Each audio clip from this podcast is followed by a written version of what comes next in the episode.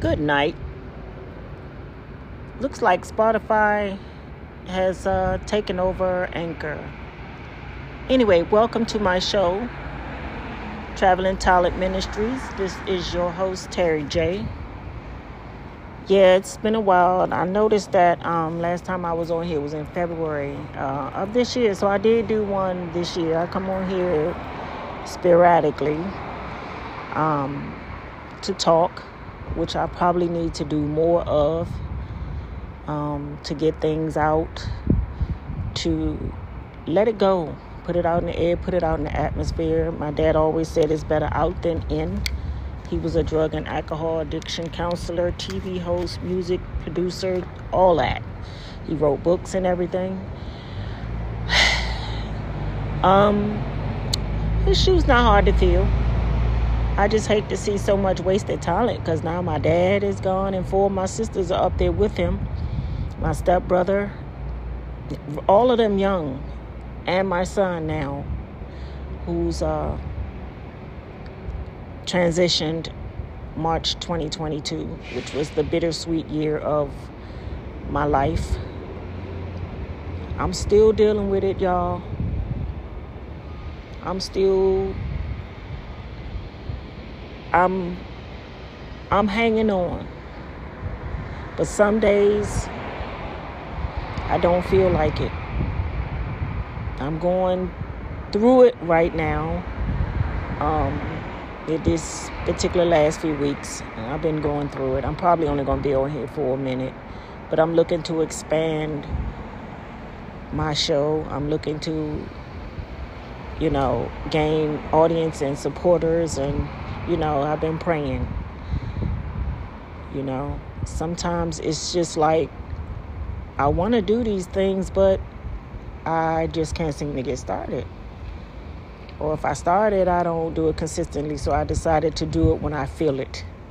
And I think that's the best time, because that's the best work that you give out, when you pour from your heart, or you pour into your ministry when you're trying to uh, find your purpose. And that's what I've been struggling with. I'm outside at work, so you might hear some other stuff. Um... I do security. Well, y'all already know. Well, anyway, whoever listened, if y'all ever heard it.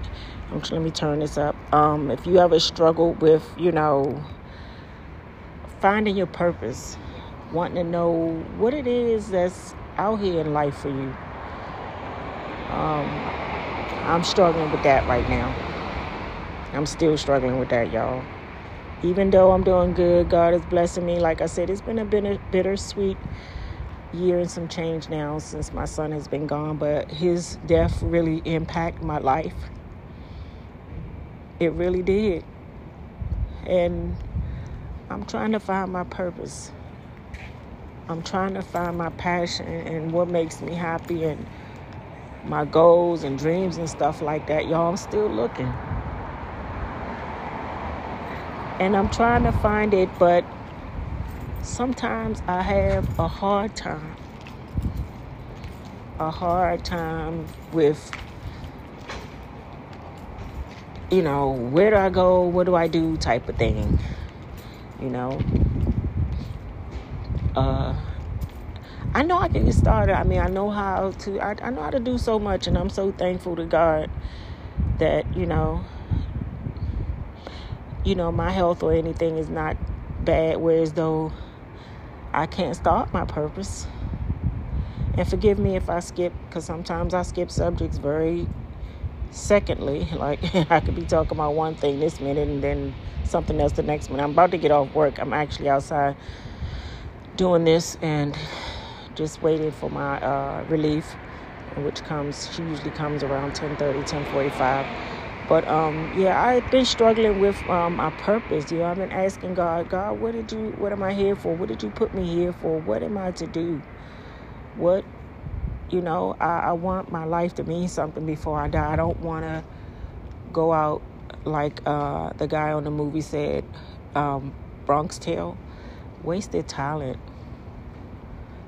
I just really feel like a lot of my family up in heaven, that's a whole lot of talent up there wasted. And I don't want to waste it, but sometimes I feel like I don't have the strength to do it. Like, you know, I'm fifty-four, you know, it could be a lot worse, but it's not. Um, what is it going to take for me to get started? Every time I think about giving up, I, I, I pray, and, you know, somehow or another, God seems to bring me back up and, and comfort me. But I still struggle. I, I still struggle for on a day-to-day basis sometimes, trying to figure out my purpose. What am I here for? What do you want me to do, God? Who do you want me to help? And the girl is coming now, so I can go ahead and call my Lyft now. So I'm going to um, end because it's five minutes and I want to get the heck out of here. I'm getting ready to come back, though. Trust me, I'm going to finish this. I don't. That's another thing that I've been working on. That's one thing I've achieved since I started this. Whatever I start doing, I'm going to finish it. Even if it might get hard or, you know, inconsistent or anything try to distract me, I don't let nothing distract me. But right now, I'm ready to get the heck out of here. So I'll be right back. This thing says stop, but I'm going to come back and finish my segment. This is Traveling Talent Ministries, your host, Terry J, and I will be back for episode two. Thanks for listening. Good night. This is Terry J, or should I say, Traveling Talent Ministries presents Terry J, uh, your host. I didn't come back last night. I don't know why I didn't come back last night. Um, most time that I get to talk is when I'm at work, because like I said, I do security, so sometimes it can get uh, a little boring. But I do have some things that I need to get off of my chest, because I'm still really, I'm really, really still hurting and um, coping. My son's uh, daughter, she's now four years old. She was two when he passed.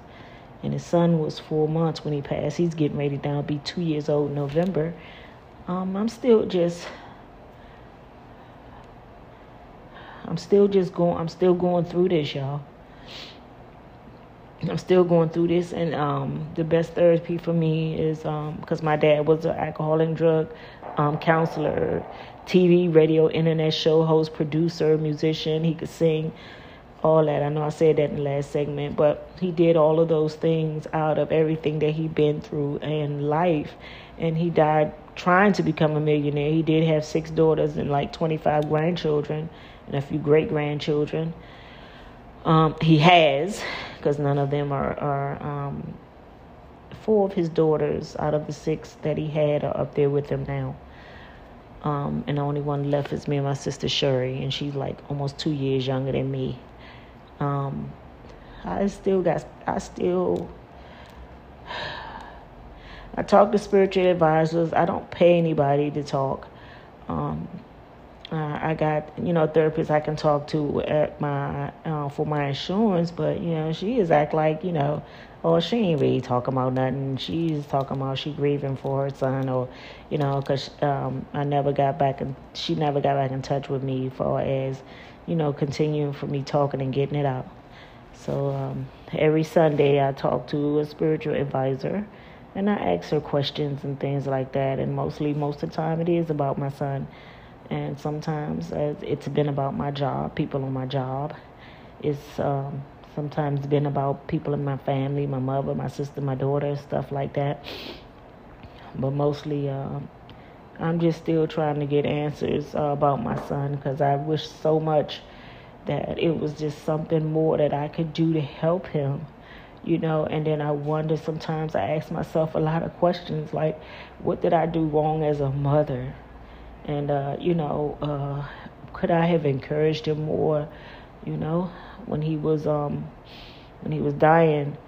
Um, my spiritual advisor said he did hang around the body for a while, I guess, before he actually left to go, you know, meet judgment, you know, to see if he can be led into heaven. And I'm just, it's, it's hard. It's, it's, it's hard. And only people that have lost children can understand how I feel right now. My mother can understand, because my sister is one of the ones that's up in heaven with my dad. And she was my younger sister that her... that my dad and my mom had when they were married. Um, this is hard. I wouldn't wish this on nobody because there's so much that I want to know.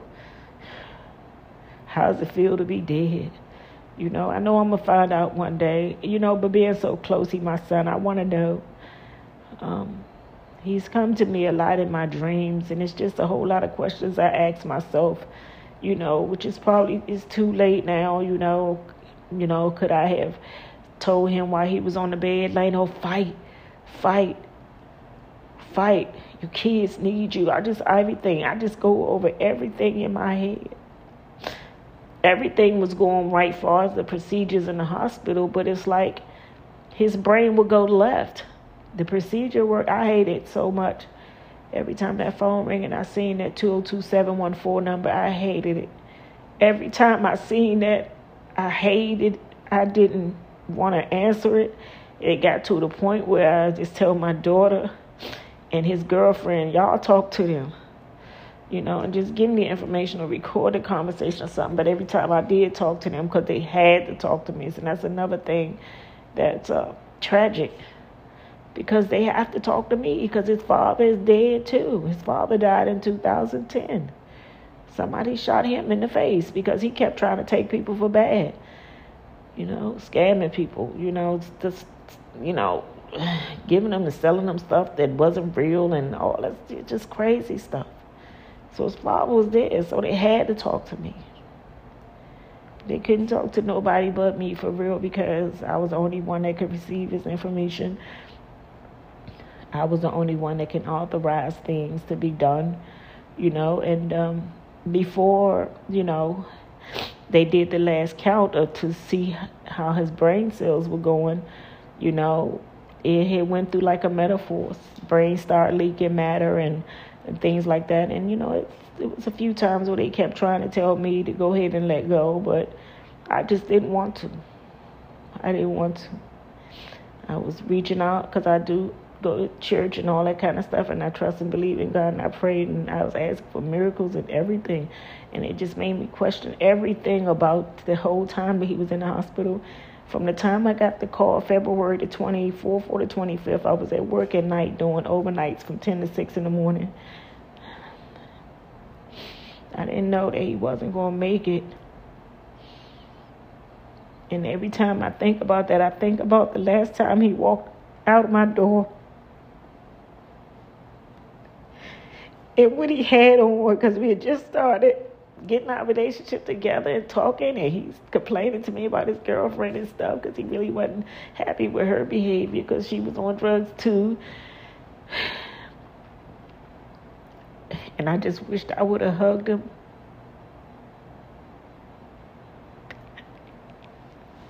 I didn't hug him. And I wish I would have hugged him.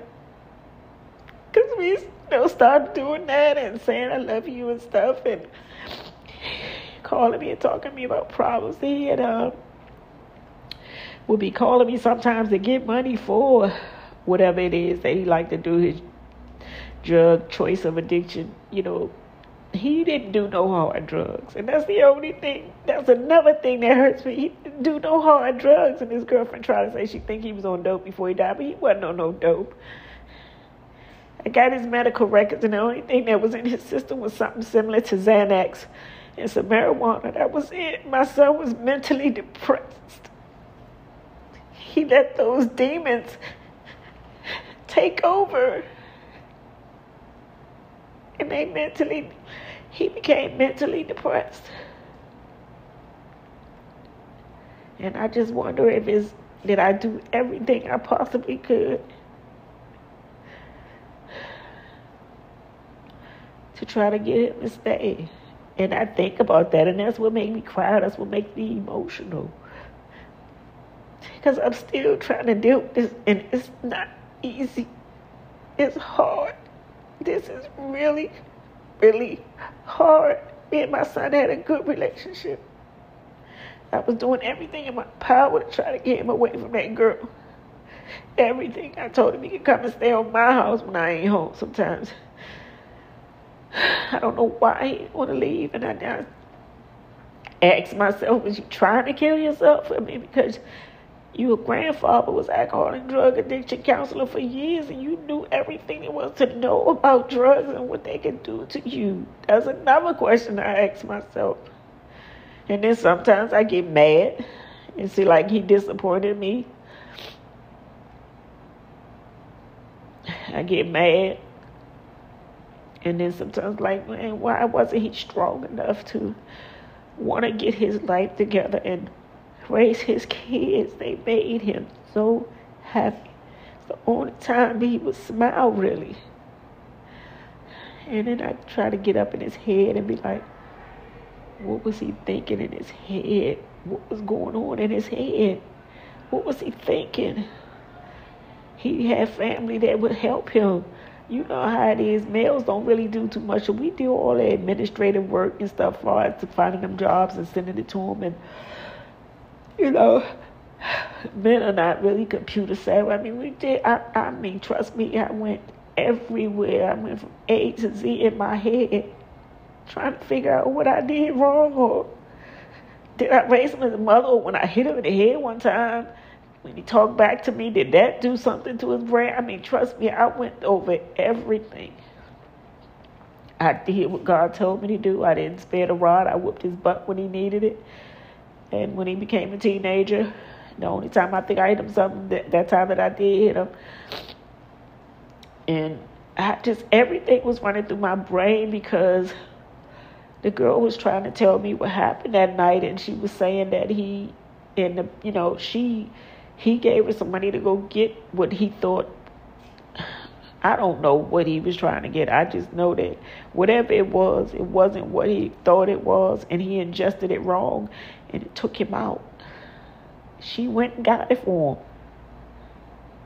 He never went and got no drugs from her. He was frustrated because she was sometimes doing the drugs while she was pregnant with his kids.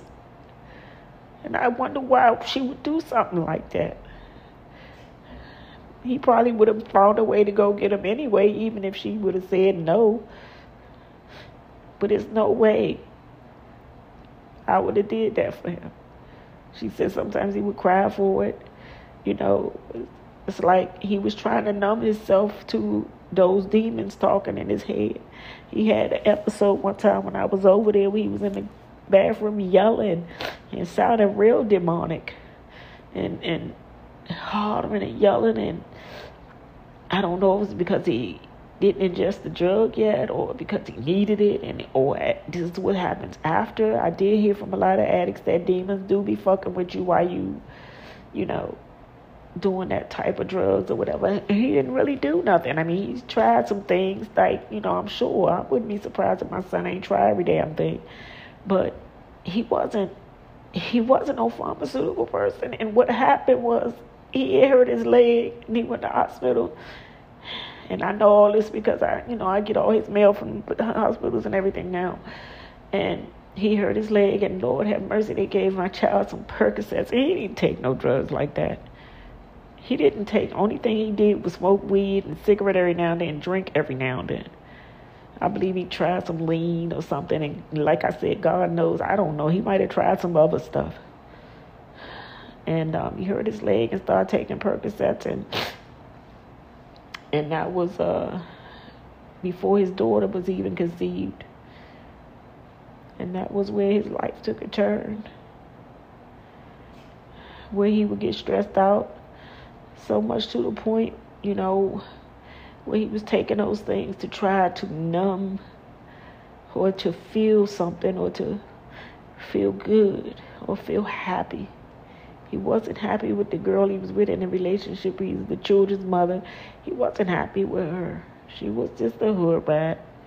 You know, I believe she's a smart girl, but when I start talking to her sometimes, I notice that don't judge a book by its cover. You know, the way a person live and the things that they say out of his mouth, that's who they are. Sometimes I do ask her, why, Elena, why her? You could have had a much better woman that had a job that could help you get your life together. And trust me, I've asked all the questions. Anyway, she went and got it for him, and he told her to get ten. She only was able to get nine. I don't think he ingested it in the house. She tried to say that he ingested just ingested it in the house in the bathroom somewhere, and she heard a big thump. And what I believe happened was they were arguing because he had found out, I believe he had found out she was cheating, because the first dream he had after he died, when he came to me, was he said, what do you do to somebody who cheats on you? So I believe there was an argument that night or morning, in the middle of the morning or something. And she must have told him to get out. I'm going back over the report that the police gave that I got from the hospital he was in, because I went and picked up his medical records from the first hospital he was in after the police, the Maryland, I mean, the D C police, you know, called the ambulance to have him checked out. They said they found him out on the street erratic. Someone had seen him ingested because he had powder in his right nose. This was the benzo, um, he, Xanax. It was in the family of that. And I, I don't know if that's an antidepressant or if that's a, I don't know what that was. But um, somebody saw him ingested it, and I guess after that he started acting erratic, being mad about whatever they was arguing about. She tried to say he broke one of the mirrors that was hanging on the wall with his head because he was bumping into stuff and all this kind of stuff. And, you know, um, he was couldn't see right because uh, he was standing right in the room with his daughter and saying, where's my daughter? And he was standing right there, and he couldn't see her.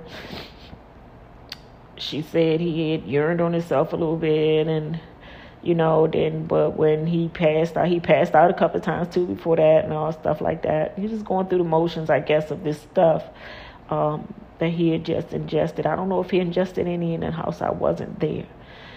I'm just going over my head what I do know, because I've been stayed over the apartment before several times.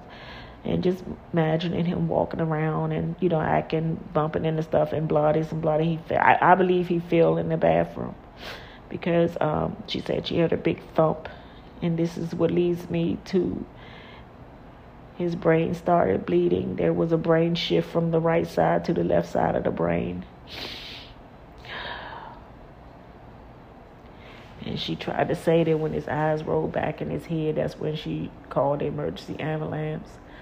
Um, and he walked out of there with the emergency ambulance. Now, there's no way, and nobody that I've known in any time that I've ever seen emergency ambulance called, where the ambulance let you walk out of there. She lied, because that's not what the police record said. The police record said that they found him out on the street acting erratic. He told me, he sh- I asked him one time, prayed and asked that he showed me how to act. Because, of course, I looked up the word. And he showed me. And it was like you walking and just don't know where to go and don't know what to do type thing. And he showed me. When he came out to be a face, the face was like him, and then it's turned demonic. It was just like... It, the person turned into another person. It was another person, but he showed me, because I know I remember saying, sit down, Delano, or be still, Delano. You know, I guess he, you know, couldn't be still, and he was acting erratic. He probably was out there talking to himself, mad about what they were arguing about, and they called the ambulance. She didn't call no ambulance.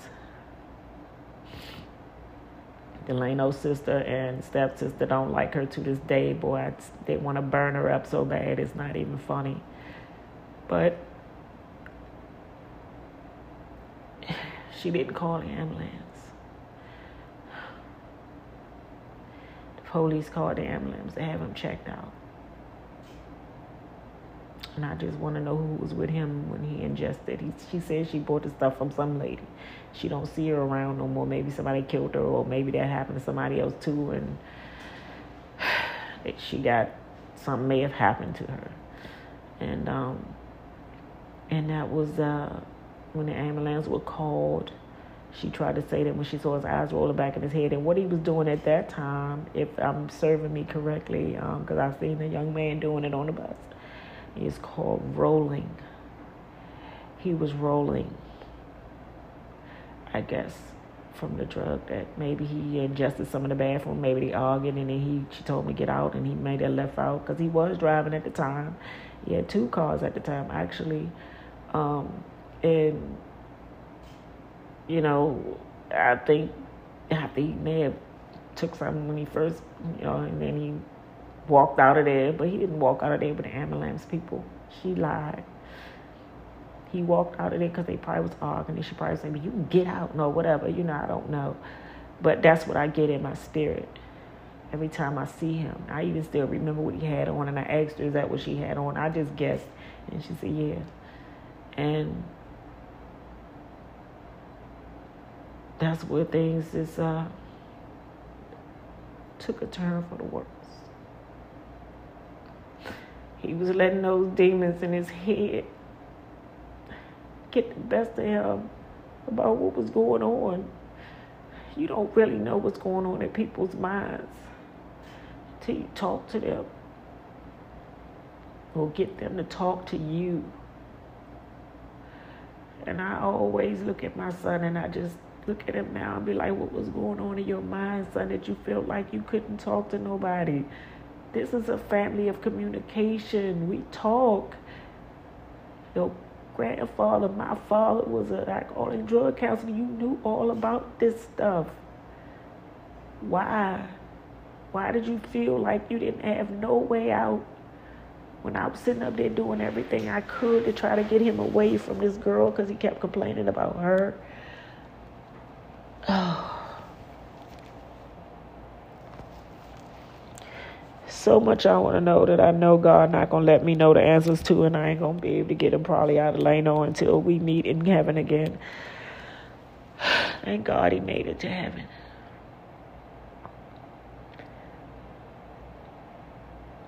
But no one can begin to understand how it feels to lose a child. I was expecting him to bury me.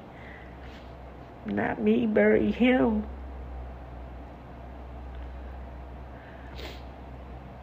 That's what happened with his brain. It was like the procedures would go okay, but then something would go left with him as far as his brain. They would call me, well, this procedure went okay, and you think you're getting happy, and the next thing you know, but this. The procedure went great, but this. And it just made me think, did I tell him to fight? Did he want to fight? I think he was fighting. I believe that Delano died the first week in March. One of them days, from the first to the seventh, he died. They pronounced him dead March the sixteenth, twenty twenty-two. But that's because they took a brain matter test to see how much blood was getting to his brain, and not very much.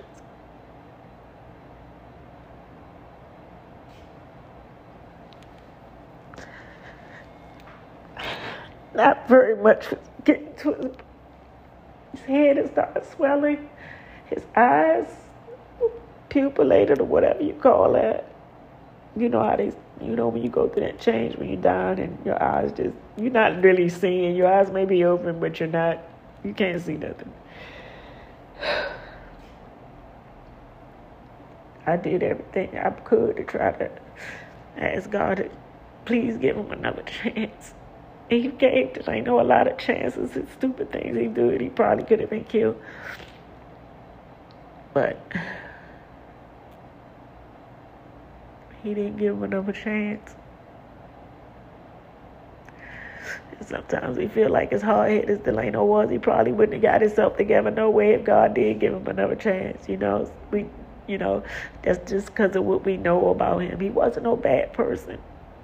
This world, he was too much for this world. Did the spiritual advice said the world was too much for him, but he was too much for this world. My son wasn't no fighter. He wasn't no person. He wasn't no gangster type or fighter. He, he didn't like fighting.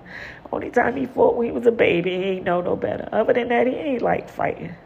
My person, my son was not a, a person of violence or confusion. He believed in communication because that's the way we were raised. Pray and communicate, talk, and work it out. Not fight. It's, fighting doesn't gain anything. So a lot of people took advantage of him. A lot of his friends took advantage of him because they probably say, oh, man, go ahead, punk. He ain't going to do nothing. He, he going to get mad, but he ain't going to do nothing. You can run over him, or you can, you know, say you're going to do this and don't do it, or, you know, da-da-da, and blah, blah, blah, and stuff like that, you know. And, and that, thinking about all of that that he was dealing with as far as his friends trying to take advantage of him sometimes. You know, sometimes he might have been high and they might have took his stuff up off of him, or, or money or anything, because my son was just, he was just a lovable person. He was just, he wasn't about the violence. He wasn't about all that shit. So I can imagine a lot of his male friends taking advantage of him. And then they did it real dirty, talking about they're going to pay for his funeral and shit like that and buy him some Gucci because they know what he liked to wear. My son wasn't no dresser. He wasn't a dresser. He knew how to keep himself clean and his clothes clean, but he wasn't really no big on, you know, he was big on tennis shoes. He he liked to have nice tennis shoes and stuff like that, but he also, you know, he liked Gucci and, you know, he did like that stuff, but, you know, he didn't really, you know, he really splurged on being, you know, no fancy dresser or nothing like that. And my son is handsome. You know, he got nice hair. He's tall, six two, six two. He handsome. He wasn't big on dressing and stuff like that. So a lot of his friends, I believe they they took advantage of him. And all this stuff is going on. I'm saying all that to say that all this stuff was going on in his head. All of this, people taking advantage of him. You know, people thinking, you know, he ain't gonna do nothing. You can, you know.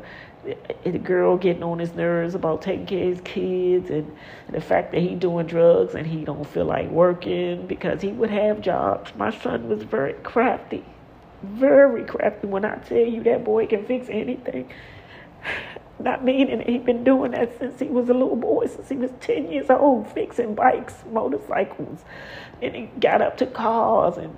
You know, he liked dirt bikes, he liked remote control cars, and then as he got older and felt like he was getting more defensive, he started, he liked guns too, but that kind of ran in our family because my daddy was like that.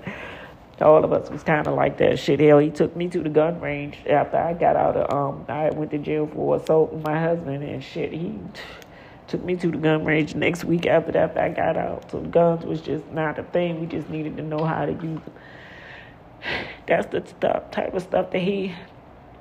like, and he just liked to do. My son just wasn't no, he wasn't no person of violence. And I just ask myself all the time, and I've been going through it lately.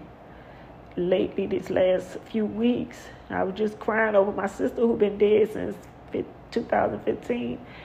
Still crying over her. And now here my son come up, and now it's him. And then that's insult to injury. My youngest sister, who could I would say would be the healthiest person I know because she ain't never liked meat. Only thing she did eat was seafood. But she had a narcissist mother. Her mother was a narcissist. And things that she done to her when she was young, she didn't know. I mean, my sister had high school diploma, college degree. She could sing her ass off. She had many talents. She had a couple of businesses going on and everything. She ate right, all that. And then come to find out, two thousand twenty-one in December, she found out she has aggressive stage four cancer. So Delano dies in, in, in March, and two months later, she died of cancer. In twenty twenty-two, she died on her husband's birthday. May the sixteenth, she died on his birthday. I don't know if that was, you know, to spite him, or I don't know if it was to spite her mother, because her mother was a narcissist, and I really don't know the full meaning of that, but she was just now getting help for that. You know, she was going, you know, doing therapy and talking, and then she stopped talking to her mother for a while, because she just thought about, you know, all the stuff that her mother used to do to her and stuff, and, you know, and my sister could sing her heart out. I mean, she was... As far as I'm concerned, she could sing. I mean, if you you could sing opera, you can sing. And I don't give a damn, you know, who you are. She she could sing. She had a husband and she had five kids. The youngest baby was like maybe five when she died in twenty twenty-two. And I wonder why she gave up. And then that just makes me think all that wasted talent up there in heaven. All of them died and didn't do much with their lives. I don't want to die like that. I want to at least be able to have made a difference. in somebody's life. And I'm starting with my grandchildren. Because trust me, when he was in the hospital and I said, what would make you feel better? This is me asking myself, what would make you feel better? I said, what would make me feel better is that if my son died, I'm dying too. I want to die too. Then I thought about it, and my spirit son led me and said, no, mommy, you can't die. I need you to help take care of my kids. And that wouldn't be fair to Finn. His sister, my daughter, she's thirty-three now. We're getting ready to be thirty-three in a few days.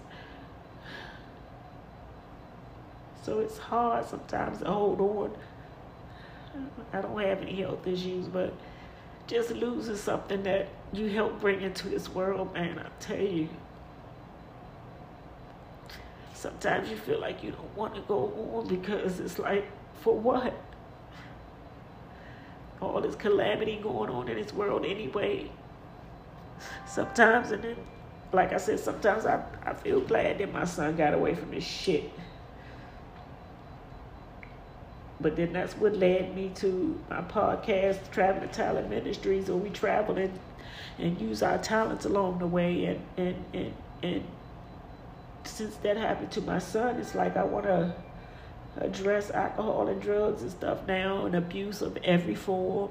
You know, people get abused mentally, spiritually, emotionally, physically, financially, rape, all this kind of stuff. People in their family got drugs. They got people around them that use drugs. You know, all of this has something to do with your mental health.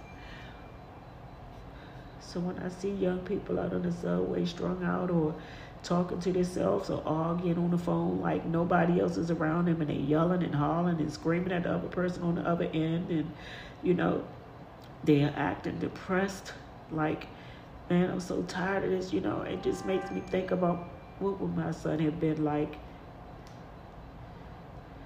if he would have stayed on drugs. And none of that would have happened to him, but what would he have been like out here? Would he be laying up on somebody's step of the subway, or, you know, sleeping on the train, or getting on, talking to himself, or, you know.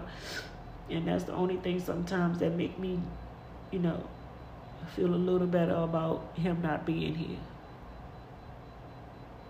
Because he probably was starting to talk to himself. I do have a video of him um, one time, and he didn't know that I was recording him. And he was just finished using his little drugs. And uh, he was talking to himself and scratching.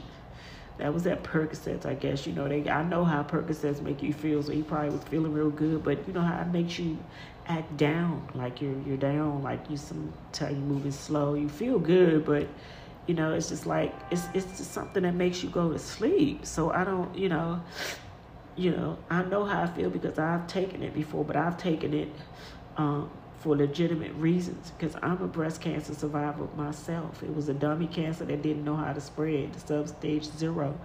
And I've just been relieved of that two thousand eighteen. I only had to have radiation. I didn't have to have no chemotherapy. Um, and when I look at that video of him acting like that, and I can remember some of the things that he was saying, like, you know, I'm just trying to take care of my daughter. You know, I'm just trying to make sure she's straight. You know, I was just talking to his stuff, and he turned around. He looked at me and saw me sitting there, butt hanging halfway out his pants. He's scratching like he got some type of disease or something. He's scratching. He saw me look. He just looked at me and just kept on, you know, kept on scratching and, you know, talking slow and, you know, going into the closet, getting whatever he was going in there to get. And, um... I had to talk with Jennifer, and that's her name. I was like, you know, you if you love him, you want to help him. I can't say you you, you, you, you love a person and then you do things to help kill him. How is it that you can say that you love him, but you're doing things to help kill him? I don't understand that. But she had her drug choice of addiction as well. Um, she had her problems and her demons that she had to deal with as well. Um, you know, her choice of addiction was P C P. Um, and marijuana. She smoked cigarettes. Um, And uh, that was is her choice of addiction. And I, I don't know. I just, I don't get it. I don't get it. I just don't understand how you can say you love somebody and and then help them with drugs and go get it for them. And I guess she didn't want him to drive her car because this car might not have been working at the time or something or whatever. I just don't. And I have to talk about it because I don't want the devil to feel like he has any power over me, like he's going to have me,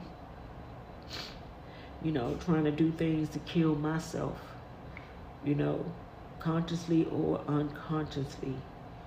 I, I just, I'm stronger than that. I have done drugs before. I have done crack before and cold turkey stop. Once I see myself start having nervous condition and dropping stuff and doing this and that and the other, I, I just stopped. I smoked P C P before. Once I felt like I was about to kirk out or act stupid or nah, I immediately got me some milk, drunk a whole damn half a gallon and damn and threw all that shit up and, and said, not no more. I want more out of my life than this. And this is what I asked myself about my son. Did he want more out of life? Or he just felt like he, I got to the point where he got to too, where he try and try and try things and, and, and ain't nothing working. You just tired of trying. He had got to that point where he was just saying, I'm tired. I'm tired. This is some of the things that he told his aunt, my sister, and we're close. I'm tired. It's pulling me from this way, pulling me for that way. She getting on my nerves. Da-da-da, blah, blah, blah. You know, all his little whatevers. And he said he was tired. He said he was tired. So the only way that I can try to cope with this and uh, hang on and start teaching God and directing my grandchildren and making a difference in somebody's life is starting with my grandchildren. I'm going to sit down this weekend with them because I got a whole bunch of girls. And we're going to have the talk.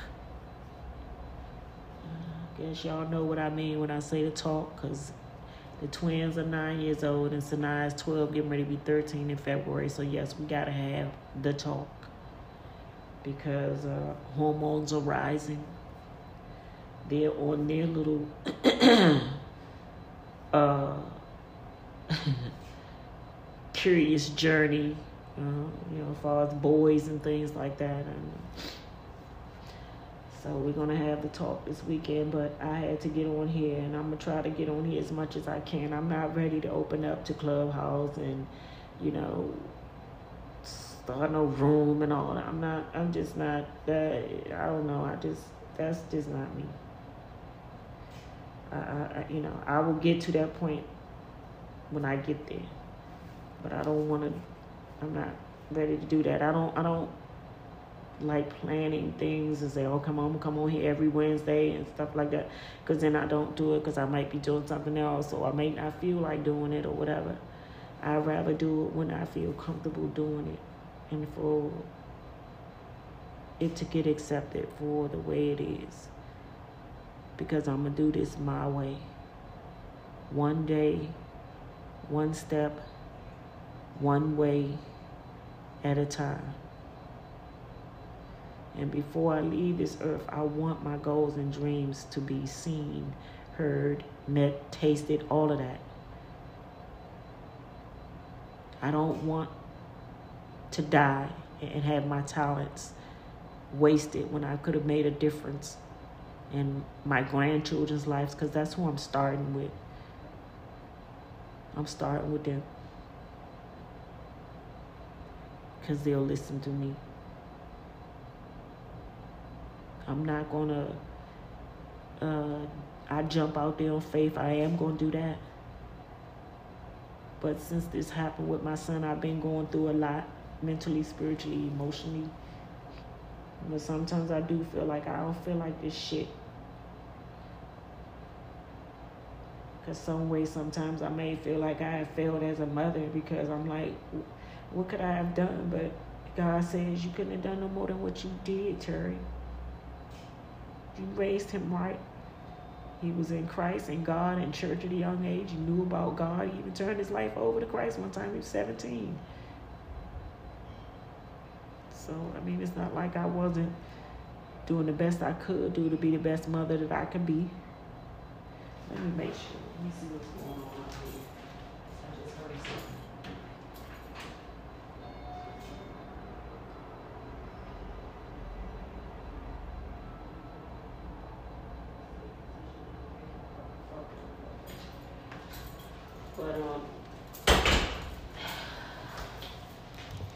Just don't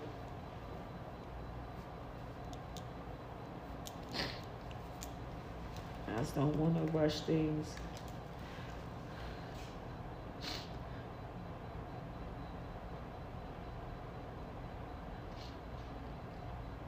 My son was cremated, so I had his ashes with me. I've had so many dreams that he came back to me. Only to wake up disappointed and hurt. My heart would never be the same because I lost something that was a part of me. Something that was grown inside of me. So anybody out there that knows how I feel to lose a child, you know how I feel. So now I've gotten to this thing where I don't want to do nothing now but help. I got to accept the good, the bad, and the ugly that's going to come along with this. Because people are going to be going through withdrawals. People got anger issues, violent issues, mental health issues, sexually abuse issues, disease issues. I mean, it's so much calamity in this world right now that that God is just letting the devil have his way. And um, I do believe, like what the comedian said, I do believe we in our last days now. I'm just scared. And the main thing is I want me and my family to be together. If this world has to come to an end like that, I want us to be together and all us go together. Because I know we're going to a better place. Y'all, believe it or not, the better place is with God. Because what you want and desire may not come true in this lifetime. I've learned that the prize is when you get with God. And that the only thing that holds me sometimes is knowing that my son is having and doing everything he wanted to do. He, he going everywhere he wanted to go. All those people that hurt him, I've had dreams like that. He's, he's shown me dreams of different things that he's been through in his life. He's calling these people out, and they are mad with him.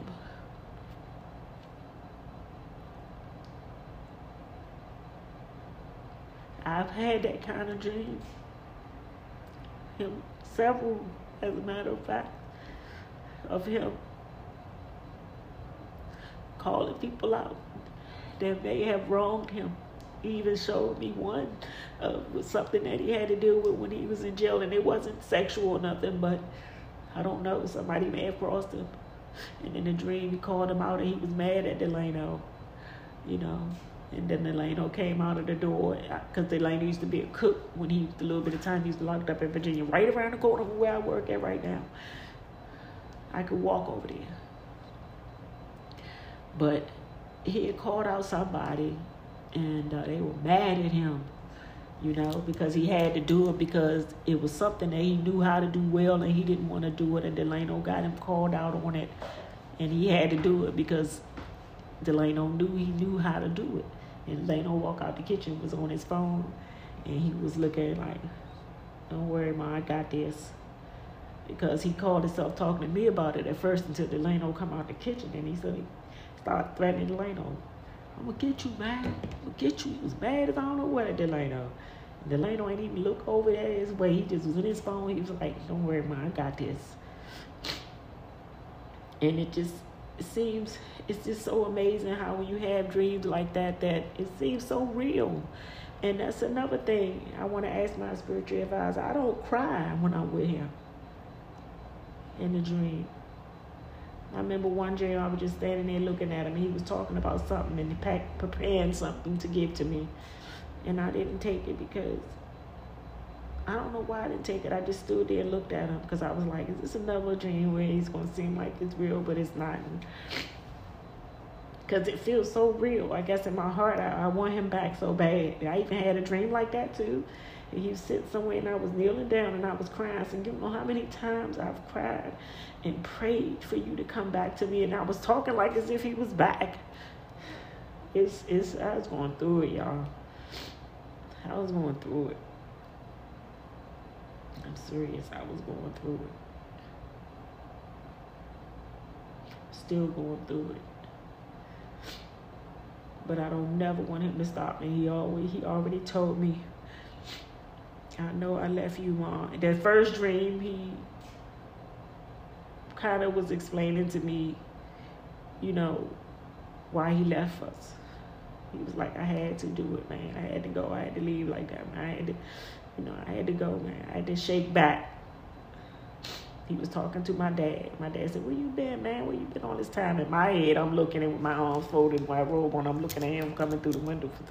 These dreams are be crazy sometimes because it was snowing outside. And I was talking to the girls or something about being able to meet this world on your own terms. And I started holding the broom and I was starting like I was choking the broom. But then when I looked up, it was in Palmer Park in the house. And I looked up and it was snowing outside. It was good outside at first, like summertime. And then you know, I look up, snow everywhere. Everything covered in snow, and then Delano banged on the window with his knees up. Open the window, open the window, you know, open up, or whatever like that. And I look, I don't be hollering at me, you know, I'm just acting normal like I would have done when, you know, he was alive. He had no shirt on, he just had some jeans on. He had no shirt on, and it was snow outside. I had a couple of dreams of the snow situation, and I'm trying to. You know, I was trying to figure out what that was about. I got I got a dream interpreter. I'll ask him about that next time I talk to him. He come on on Monday nights on um, Facebook or whatever on his little podcast. But yeah, I I, need, I would like to know what that what that meant. But anyway, he didn't even look at me. This was the first dream that he had after he died. He didn't even look at me. He just went walked straight to my father because after I opened up the window for him, he came in. And uh, I was wondering why snow was on the ground, but he had no shirt on. He just had some jeans on. I'm thinking, like, was he ever in this situation sometime before or something like that? Or is this why this is, you know?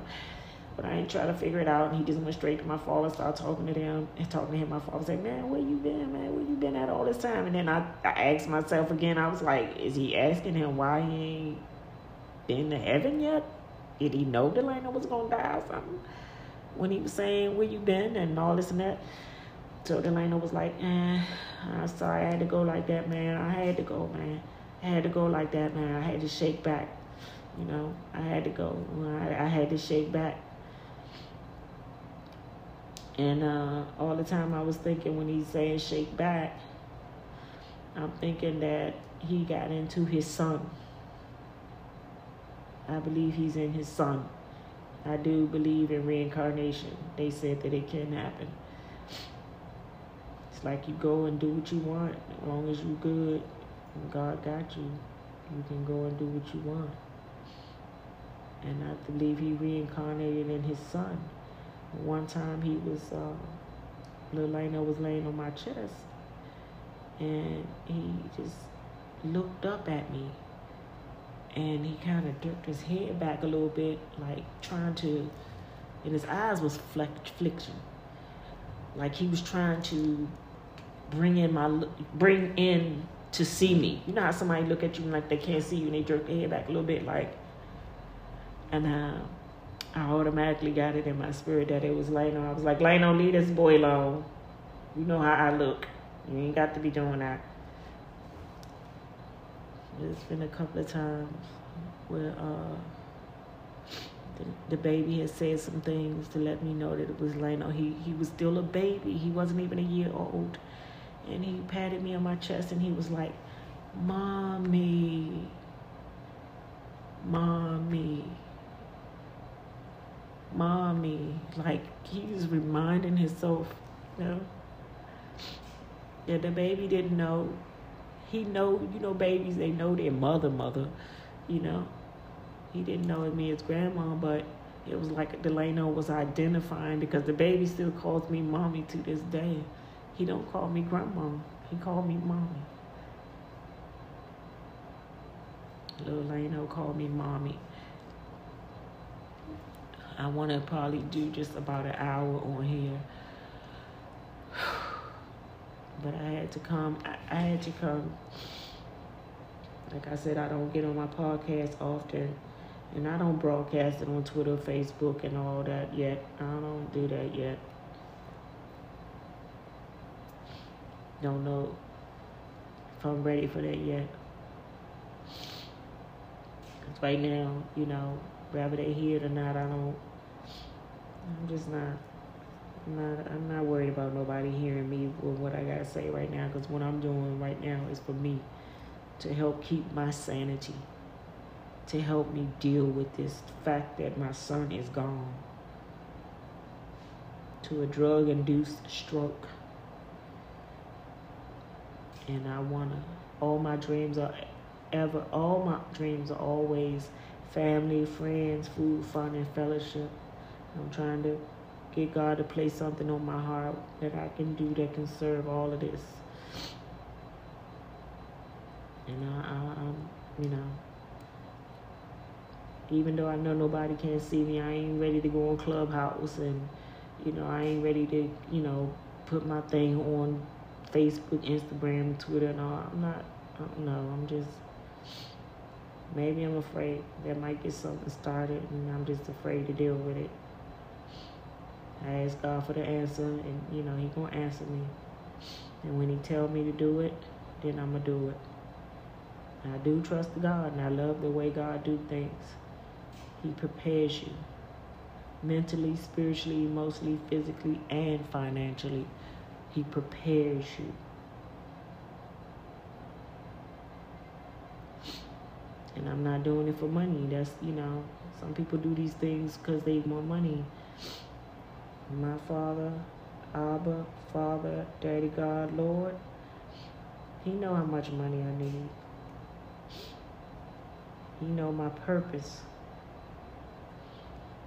And as much as I want to give up because my son is not here, he's not alone. And my son don't want it either.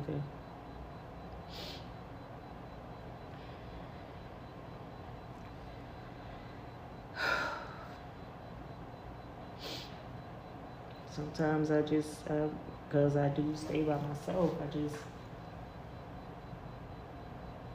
I do get sad and lonely. You know, I got his picture up.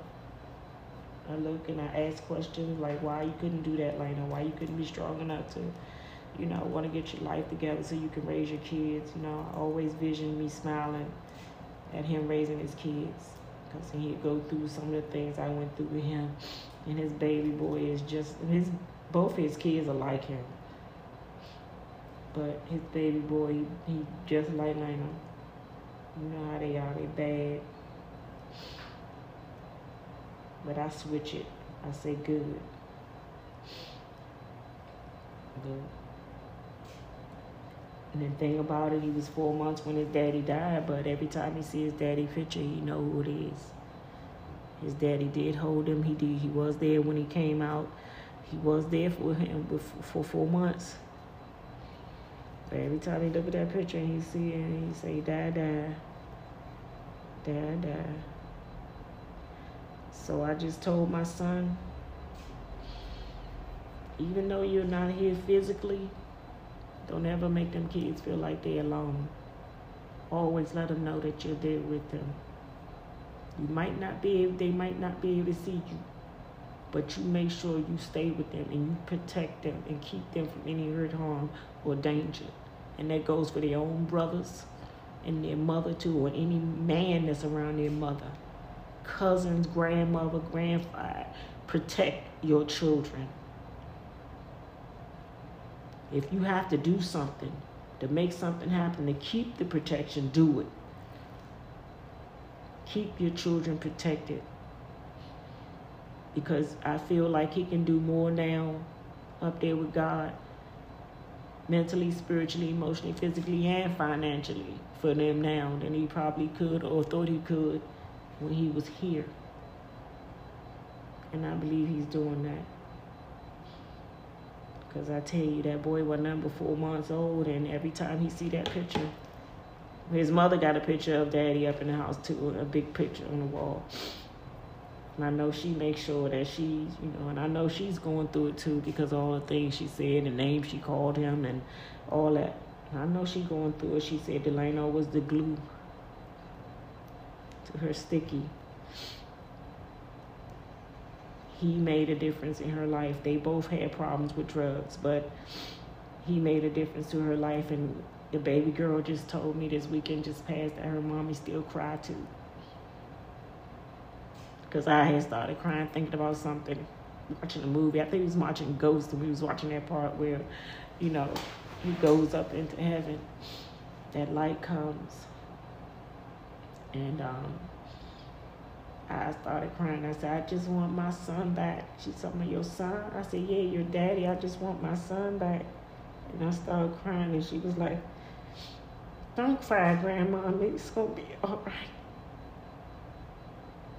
She said, just don't cry, Grandma. It's, it's going to be all right. And it's just so easy for her to say that, but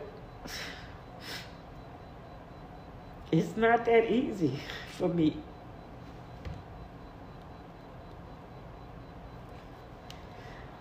Because I want my son back. I want us to finish getting to know each other. And I have to get this out because this is what helps me. I have to. I have to cry every day. That's what I'm going to do. And that's what I do. But I learned that I'm going to get on here and talk it out more. And I'm not worried about it getting out on social media and all that. Just somebody hear this and it touches them, you know, reach out. I'm getting ready to explore this Spotify thing where I can get asked questions, or I can ask questions and get answers and put ads in and all that Spotify has to offer, because Anchor has been bought by Spotify now. So I'm, I'm going to take advantage of all of that. But I'm not really trying to throw my stuff out there just, you know, to try to get no recognition.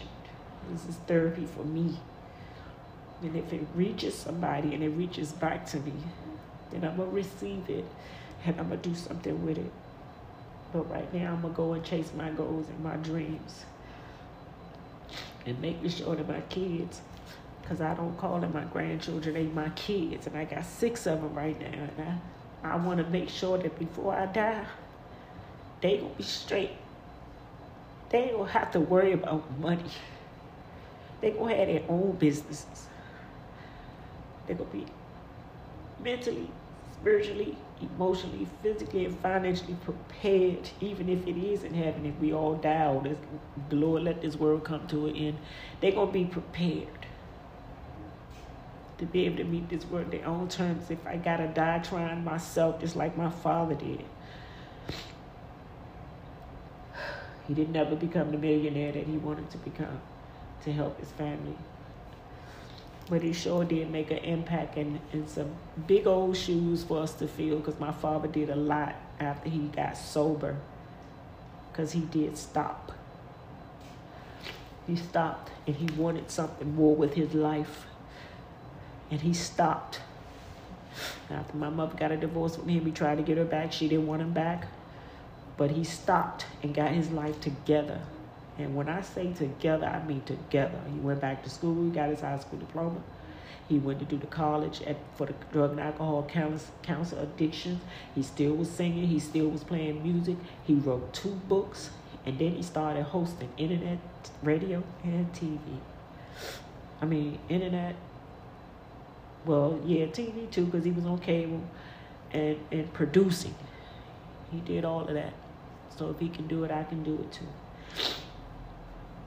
I just see the strength and the determination and ambition to do it. But I'm going to do it my way, one day, one step, one way at a time. I'm going to do it my way. I'm not going to rush. I'm not going to be seeking nobody's approval on social media. If somebody hear this, they hear it. If they don't, they don't. I'm doing this for me. And I'm going to do my best, because all things are possible. And I know that I can do anything through Christ who strengthens me. And that's, that's not a saying, and I'm just not just saying that just to be saying it. It is true. It can happen.